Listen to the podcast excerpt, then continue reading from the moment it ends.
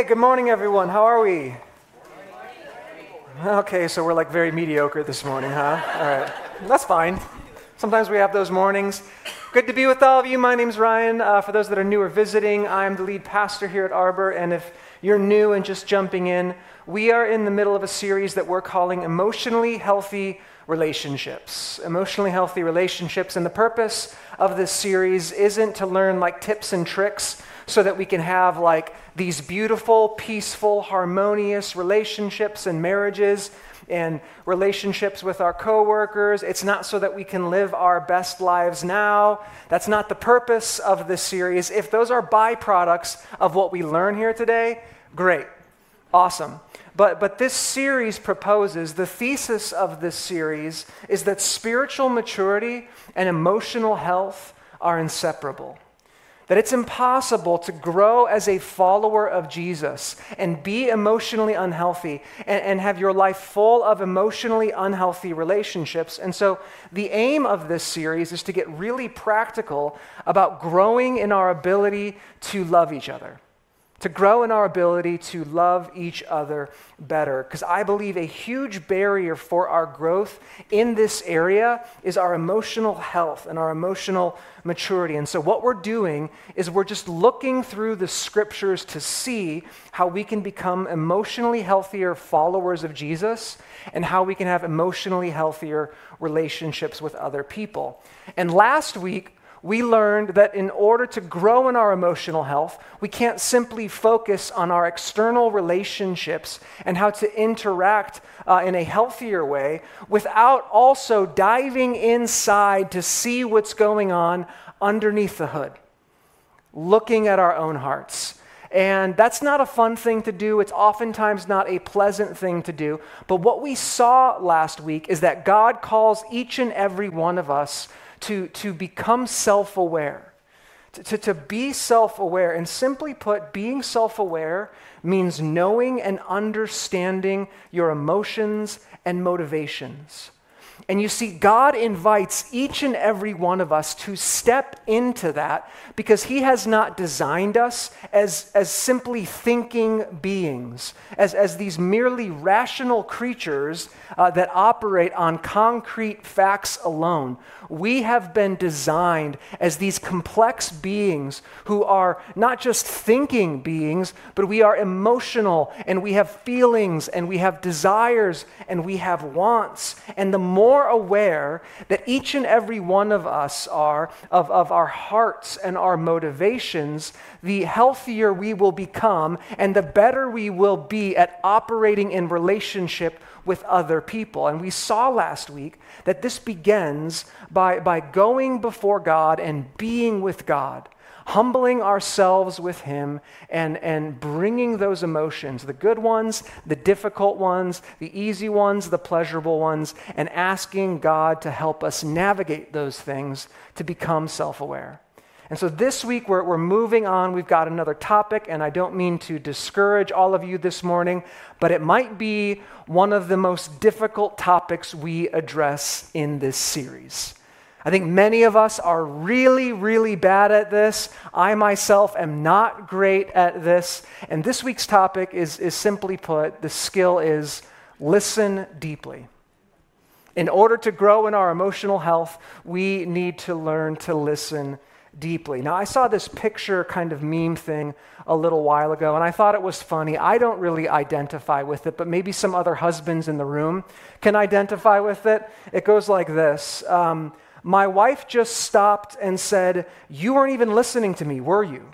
And I thought to myself, That's a pretty strange way to start off a conversation. I don't get, I've never struggled with, it's never been my problem, but maybe some other of you could, you know, identify with that listening, like really, truly, deeply listening to another person, is not easy. Regardless of your wiring, regardless of your personality type, regardless of the, the, the kind of home that you grew up in, listening deeply is, I don't know how else to put it, it's hard work. It's really hard work. There's this TV writer, his name's Robert Lezebnik. Um, he said this about listening. I liked this. He said, Talking is like drinking a great Cabernet. Listening is like doing squats. Listening is like reading a corporate report, talking is like eating a cinnamon bun. So, quick survey squats or cinnamon buns? What's the, what's the take? Cinnabon all day long, right? I'll take a Cinnabon. That's, that's bec- we, we all would because, because talking is sweet. Talking is like eating sweets. And listen, if talking is sweet, then talking about ourselves is even sweeter. Talking about ourselves is even sweeter. In fact, one Harvard medical study done a few years ago uh, said that the parts of our brain that light up when we eat comfort foods like a Cinnabon or like pizza are the same parts of our brain that light up when we talk about ourselves.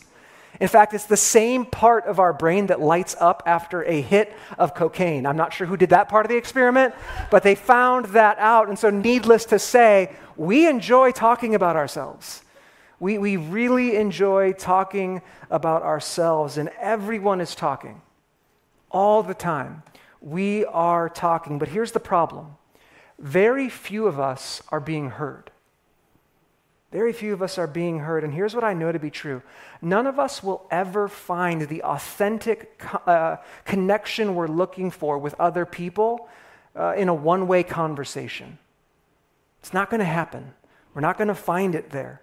And I think that all of us desire, deep in the core of who we are as people, uh, whether or not you like socializing, maybe your ideal Saturday is just being home alone in your pajamas, watching Netflix all day, and the last thing you want to do is social interaction. But even for you in the room, I think that deep down inside, we long for that connection with other people. We long to know other people and we long to be known by other people, but that can only be found through deep, intentional listening. Listening to other people. And what we see throughout the story of Scripture, even from the very beginning, is this idea, this concept of listening. In, in Deuteronomy, there's this prayer, it's called the Shema. And, and Shema in Hebrew simply means to listen or to hear or to pay attention to or, or to focus on. And, and in Deuteronomy 6, 4, and 5, it says this it says, Hear, listen, O Israel. The Lord is our God, the Lord is one. You must love the Lord your God with your whole mind and your whole being and all your strength. And so, from the very beginning, deeply embedded in, in, in our relationship with God and His call for us to love Him, is this idea of listening, is this idea of hearing. And, and, this is woven throughout the scriptures. We see it as Jesus calls to his disciples, and they hear this call and they follow him. We, as present day disciples, we hear the call of Jesus and we follow. We listen and we obey. Paul even writes in Romans, he says this he says, consequently, faith comes from what is heard. And what is heard comes through the preached word of Christ. A few months ago, we were studying the book of James. And, and James writes this He says, Understand this, my dear brothers and sisters. Let every person be quick to what? Listen, slow to speak, slow to anger. And this is just a small sampling of what the scriptures say. You know, as you, as you do a, a survey of uh, the entire Bible, this idea of listening, this idea of hearing is mentioned some like 1,500 times. 1,500 times. And so, if the scriptures speak that much to a topic, then what should we do? We should listen, we should pay attention. One, one more quick one before we jump into some more practical stuff. Uh, a verse, a set of verses that I like, Proverbs 17 it says this it says, The truly wise person restrains his words, and the one who stays calm is discerning. Even a fool who remains silent is considered wise, and the one who holds his tongue is deemed discerning. Now, I, I, like these verses because I, I, find that, like, even if I'm in a conversation and I don't know what to say or I don't know what's going on in the conversation, that, like, some of the time, most of the time, that the best thing is just to keep my mouth shut. Because then, even in the midst of that conversation, I can still be seen as wise and not a fool by keeping my mouth shut. But I think, even more importantly, in this, uh, something really interesting that we see here in Proverbs 17 is this word here for discerning. The word at the very end of Proverbs 17, this word discerning, in the Hebrew word carries with it this connotation of, of compassion and understanding and care. And so I don't think it's a huge jump for us to make this connection between listening to other people, like really deeply, truly listening to them and loving them. This theologian, David Augsburger, he writes this that being heard is so close to being loved that for the average person, they're almost indistinguishable. I mean, think about the last time that someone sat with you and, and listened to your story, listened to what was going on inside of you, your struggle, the circumstance, the situation that you were wrestling with. What did you feel in that moment as that person was listening to you? Was it, was it love? Henry Nouwen, another pastor and theologian, he writes this From experience, you know that those who care for you become present to you. When they listen, they listen to you. When they speak, you know they speak to you. Their presence is a healing presence because they accept you on your terms and they encourage you to take your own life seriously. So I think what we see the scriptures saying here and what, what, what, these wise people are saying is that when we listen deeply to other people, we love them deeply. That to listen to someone is to, to love them. When we listen to them and deeply enter their stories and are present with them, we give them our attention, we try to understand them, we are showing them deep, deep love. But somewhere along the way, somewhere along the way, we lost this. We, we, we lost our way. And, and I think we know all of these things, like in our hearts. I think we know all of this to be true, but, but it's become increasingly difficult for us to, to practice this. And so here's what I want us to do before we jump into some really practical stuff. In order to bring this closer to home in our real lives, here's what I want you to do I want you to think about someone in your life. Think about someone in your life that needs you, you specifically, to listen to them more. And maybe it's a friend, maybe it's your spouse, maybe it's a child, maybe it's a, a, a coworker or something. Get that person in your mind. Who, who needs to listen? Who, who do you need to listen to more deeply? Because listen, those people are longing to be heard. The people around us are longing to be heard, desperate to be understood. And so, if we want to grow in our ability to listen deeply, here's what I think we should do. And this is modeled after the, the life and the way of, of Christ. And it's called simply this it's called listening incarnationally. Listening incarnationally. In order to listen deeply, we must listen incarnationally. And you might be like, well, what does that mean? That sounds, re- that sounds weird.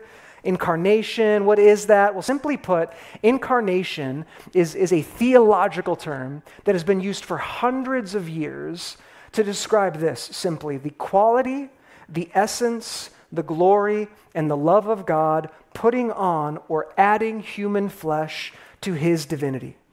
Essentially, incarnation was God becoming Jesus. And this, what we see here, is the biblical model for self giving love. And so, incar- listening incarnationally simply means listening in a way that is modeled after the life and after the way of Jesus. And where we see this, I think, most pointedly is in the Gospel of John. So, if you want to, you can open your Bibles, you can turn there, or you can follow along on the screens. John chapter 1, verse 14, he writes it this way. He puts it this way He says, Now the Word became flesh and took up residence among us and we saw his glory, the glory of the one and only, full of grace and truth, who came from the Father. Eugene Peterson, his message translation, he puts it this way He says, The Word became flesh and blood and moved into the neighborhood. I like that. He moved into the neighborhood. And we saw the glory with our own eyes, the one of a kind glory, like Father, like Son, generous inside and out, true from start to finish. Now, what I think is really interesting here in this first chapter of John is that John doesn't write, he doesn't put it this way. He doesn't say that God became flesh. He doesn't say God became flesh. He says what? He says the, the Word became flesh. And so, what, is, what does John mean by the Word? What is he trying to communicate when he said, The Word became flesh? And I know many of you woke up this morning and you came here to church and you weren't expecting like a mini amateur philosophy class, but that's where we're going right now, okay? I'm just giving you a heads up. In order to understand this fully, that's where we have to go. So get ready for that. It's only going to take a couple minutes, all right? In the Greek, this word for the word is this word, um, it's a lot of words right there, is, is, is logos, is this word logos. And to the Greeks, in ancient Greek philosophy, logos was the impersonal, harmonious, and divine structure of the cosmos. That's what the Logos was. According to Plato or the Stoics, they described it as divine reason. And so, this Logos, according to Greek thought at the time that John was even writing this, existed alongside of God. Alongside God, and it was kind of this intermediary between the immaterial world of God and our material world of existence and stuff that we see in the here and now. And so, here's, here's why this is important for the Greeks. For, for many of the Greeks, everything they saw in this world, trees, animals, clouds, all of these things pointed to a greater reality beyond itself. And so, for someone like Plato, he had this concept called the forms. And so, you would go outside and you would look at a tree and you'd say, That's a beautiful tree. Well, according to Plato, that was an actual tangible tree, but there was a perfect, idealized tree that existed in the mind of God. And according to Plato, that mind there was called the Logos. And in order to know God, you had to learn about the reality around you and ascend through toiling and laboring to learn the, the stuff in this world and the mysteries of this world to know God, okay? Are we all tracking still a little bit? You with me? Okay, so th- there's this, they, oh, sure, someone's like, let's just keep moving, all right? there's this writer, a modern writer named Luc Ferry, and he's got this book called A Brief History of Thought. He's a modern day dude. If you're looking for, if you're looking to dive deeper onto this, this is a great book to read. But, but he writes, he's not a Christian, but he writes, he does this survey of philosophy. And, and in order to do like a, a good uh, survey of philosophy, you have to look at Christian thought you have to look at the way and philosophy of Jesus because the way and philosophy of Jesus changed the world. In fact, this agnostic Luc Ferry, he says as much in his book, and here's why he says it. When he's looking at the, the philosophy or the way of Jesus, he points to John 1. And he says, This idea here in John 1 changed absolutely everything because what John is saying here is that there wasn't this sort of ascending through knowledge of the world, but what we see in the gospel is that there was this descent of the transcendent God through his son Jesus into the material world. And so we don't ascend to the Logos, rather, it, or, or better put, he, descends down toward us. And we can know God through him. We can know God through Jesus. And so here's why this is important for listening deeply. Okay, great job for kind of sticking through all of that. Here's why this is important to listening deeply this counterintuitive movement of God, this counterintuitive, unexpected movement of God toward us is the perfect model for us. It is the perfect model for what it looks like to move toward others and to truly listen to them. Incarnational listening is the love that we show to other people when we leave our world and show up into their lives and in their worlds and truly listen to them. Just like Jesus moved into our neighborhood, so to speak, and experienced what we experience, he felt what we felt, he saw what we saw. We can do the same for those around us.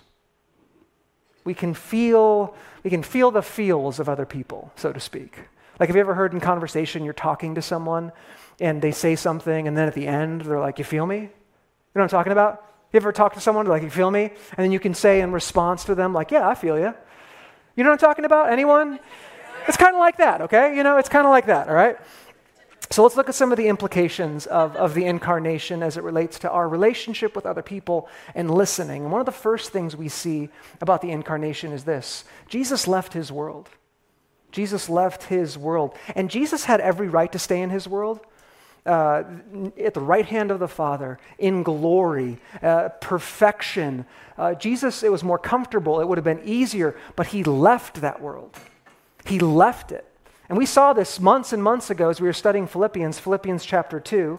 Paul wrote this Instead of being motivated by selfish ambition or vanity, each of you, in humility, be moved to treat one another as more important than yourself. How, how much would this change our world around us if this is how we operated? He goes on and he writes Each of you should be concerned not only about your own interests, but about the interests of others as well. And so he says in your relationships with one another, you should have the same attitude toward one another that Christ Jesus had. And so he's not just saying, just get along, just be pleasant. He's saying, no, no, have the same attitude, have the same mindset that Christ had. And what is that attitude? It's this He emptied himself by taking on the form of a slave, by looking like other men, and by sharing in human nature, he humbled himself by becoming obedient to the point of death, even death on a cross. And so Jesus left his world. What does this mean for us? In order for us to do this well, we have to leave the comfort of our own worlds. We have to leave the need to always be right we have, to, we have to leave our own opinions and views, and, and, and we have to enter in to another person's world because that's also what Jesus did. Jesus didn't just leave his world, Jesus entered our world. Briefly mentioned it earlier, but, but Jesus experienced everything we experience. He had the full human experience. Hebrews 4 says this Therefore, since we have a great high priest who has passed through the heavens, Jesus, the Son of God, let us hold fast to our confession. And this is the really important part here. For we do not have a high priest incapable of sympathizing with our weaknesses, but one who has been tempted in every way just as we are, yet without sin. And so Jesus understands us. He understands our pain. He understands what we're going through. He, he has felt what we feel because he has totally and completely entered into it. Jesus spent time with other people. He walked with other people. He talked with other people. People interrupted him, and he did not rush them nor get frustrated at them when they interrupted him. A few weeks ago, we looked at that story where Jairus, remember this story where Jairus approached Jesus, wanted Jesus to heal his daughter, but then that woman interrupted him who was suffering for many years, and he healed her, and then he went to Jairus' house and he resurrected his daughter. Remember that story? That story is kind of, at the epicenter of that story is an interruption. The interesting thing about the Gospels is that, that, that nearly half of Jesus' miracles um, were interruptions. Wow. Were interruptions, nearly half of them. And when Jesus was interrupted, he didn't get frustrated. He didn't get short with those people. He stopped what he was doing. He looked those people in the eye he spent time with them. He gave them his attention. He was present to them, completely and totally present with them. The writer, uh, Christine Tippett, she puts it this way She says, Listening is about being present, not just about being quiet. It's about being present with people. I think many of us, we think, well, like my, my job in listening is just shutting my mouth and being quiet. But it's so much more than that. It's, it's being present, it's being attentive to the person that we're with. M. Scott Peck, another writer, he said this You can't really listen while doing anything else. You can't listen while checking email. You can't listen with your phone out. You can't listen with the TV on. You can't listen while you're still doing that job around the house. You need to put those things down and be present. And so, just a few ways that we can practice this uh, more practically uh, on how to be more present with people. First of all, we can give them our full attention. Might sound super obvious, but, but, but how few of us really do that in conversation with other people. People are full attention. How do you do that? Well, for one thing, is you can look the other person in the eye and give them eye contact while they're talking to you. You can put down the phone, you can turn off the TV. Stop whatever you're doing, give your full attention. Another thing we can do, step into your shoes or step into their shoes step into their shoes. This is sometimes called emotional empathy. And sometimes it means all that we can do is acknowledge their passion about a thing. We might not be able to fully understand it, but as someone's talking to us, what we can do in that moment is we can be like, hey, like I hear you and I hear how much you care and I hear how passionate you are about this thing in the moment. And so I, I, I, I just want you to know that I, I see that and that I sense that. You can step into their shoes. Another thing we can do is avoid judging or interpreting while the person is talking. Avoid judging or interpreting. So, one of the things that we oftentimes do when we're trying to listen to another person is we're merely rehearsing our responses to them. How many of you do that? Where you're listening to the person and all you're thinking about the whole time is what you're going to say in response to that person. If you're doing that, listen, you're not truly listening. You're not truly listening. Another thing many of us do uh, when another person is talking is how many of you are like a fixer in conversation? You're listening to the other person share what they're going through, their trouble, their problem, and the whole time you're thinking to yourself, I can fix that. And, and, here's how you can fix that. Listen, if you're doing that, you're not truly listening. Again, you're listening to respond. Don't, don't judge anything while you're listening, don't try to interpret it. Just sit there and be with them and listen and be present. And one more thing, you can summarize what they said. Summarize what they said, like echo back to them what they said to you without judgment, without interpretation, without an attempt to provide like a solution or a fix. Like, here's the thing if you're confused about something someone else is saying, you can simply ask, hey, listen, I, I can tell that you really care about this. And this is really important to you, but I didn't really get this thing back here. Can you help me understand that? Asking questions like that is not insulting. It shows that you care. It shows that you're invested. It shows that you want to know more. And so, as we look at the life of Christ, we see that he left his world, he entered our world. But here's another important thing Jesus, in the incarnation, remained himself. He remained himself. The entire time he was here, he was fully God and fully man.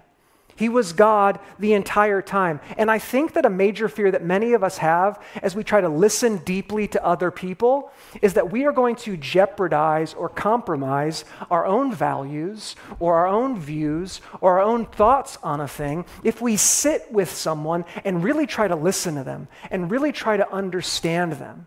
But you have to hear this right now compassion toward others does not mean compromise. Being compassionate toward another person, it doesn't mean that you're compromising. Just because you're trying to understand someone else and where they're coming from, it doesn't mean you have to agree with them. It doesn't. And so, as we seek to love others well, with the reality of this, that Jesus remained himself, would this free us up to, to listen to other people well? To, to step in their shoes and be present with them? Because in our divided world right now, our world needs more people who are asking questions like what, what do I need to know about this person? And how can I better understand them in order to love them better? Rather than people thinking, oh, what do I need to hear right now in order to respond and get my point across? And one more thing here um, what we see in the incarnation is that Jesus lived between two worlds. Jesus, Jesus lived in the tension between two worlds. He lived in the tension between the now and not yet. And as we see Jesus talking to his disciples, oftentimes he's sharing with them that this world that we live in right now is, is temporary and impermanent in a certain way. But we also see by the very nature of Jesus becoming like us, entering into our world, that he was validating this experience. Jesus did not cheapen this reality, this present day that we are going through right now. He understands it, He validates it. At the same time, He also points us to a greater reality in an age to come. And so, why is this important? Well, when you truly listen to another person and enter into conversation with someone else, you yourself enter into two different worlds. You find yourself between someone's world and your own. And naturally, there's going to be tension there. Different opinions, different experiences. This is where different expectations rise up. This is where conflict can oftentimes flare up because of that tension. But here's the thing what if? What if we saw these points of tension not as problems to fix, but what if we saw these points of tension as opportunities to show love? What if we saw that point of tension in our marriage not as something to simply overcome or get through, but what if we saw that point of tension in our marriage as, as a way to show this sort of self giving, selfless love? What if, in this kind of ever increasingly like politically divided world, that, that instead of entrenching in some sort of political ideology, what if instead we were so secure in our identities in Christ that we were willing to enter into conversations with courage and with bravery and say to people who are very different than us, and say to them, hey, I, I know this is a mess. This is quite chaotic, but, but, but can we just sit in this for a moment? And I just want to sit with you and I want to listen to you and I want to understand you and I want to be with you here in this tension. What if we viewed these points of tension not as opportunities to be right and not as opportunities to tell other people they're wrong, but what if we saw them as opportunities to listen deeply and to love others deeply?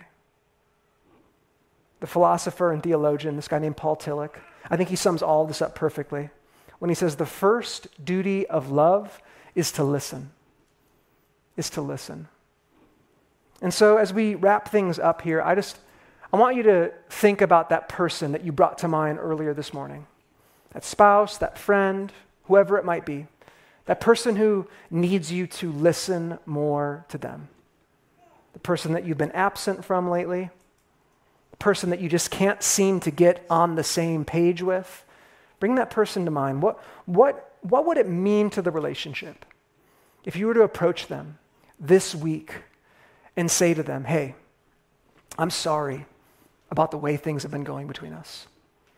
I'm sorry about the way that, that we just can't seem to get on the same page. And I just have to say that as we've been talking, I, I haven't really truly been listening. I've been trying to get my point across.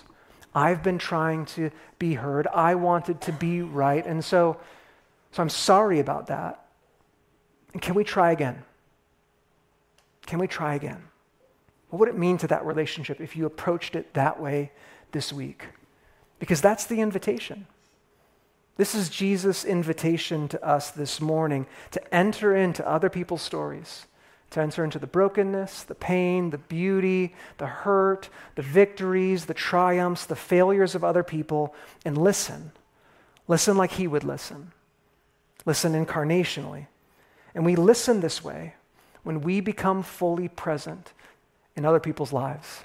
When we leave our world, when we enter into someone else's world, when we step in their shoes, and we wrestle with the tension and we listen deeply. Listen, this is an essential aspect of anyone who wants to have an emotionally healthy relationship with someone else. This is an essential movement of any follower of Jesus who wants to really, truly love others like Jesus loves. And so, would we accept this invitation? Would we step into this this week?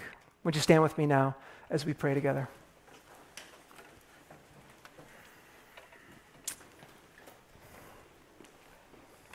Jesus, we are so thankful that you entered into our world, that you became like us, that you left the glory of the Father and you came down here.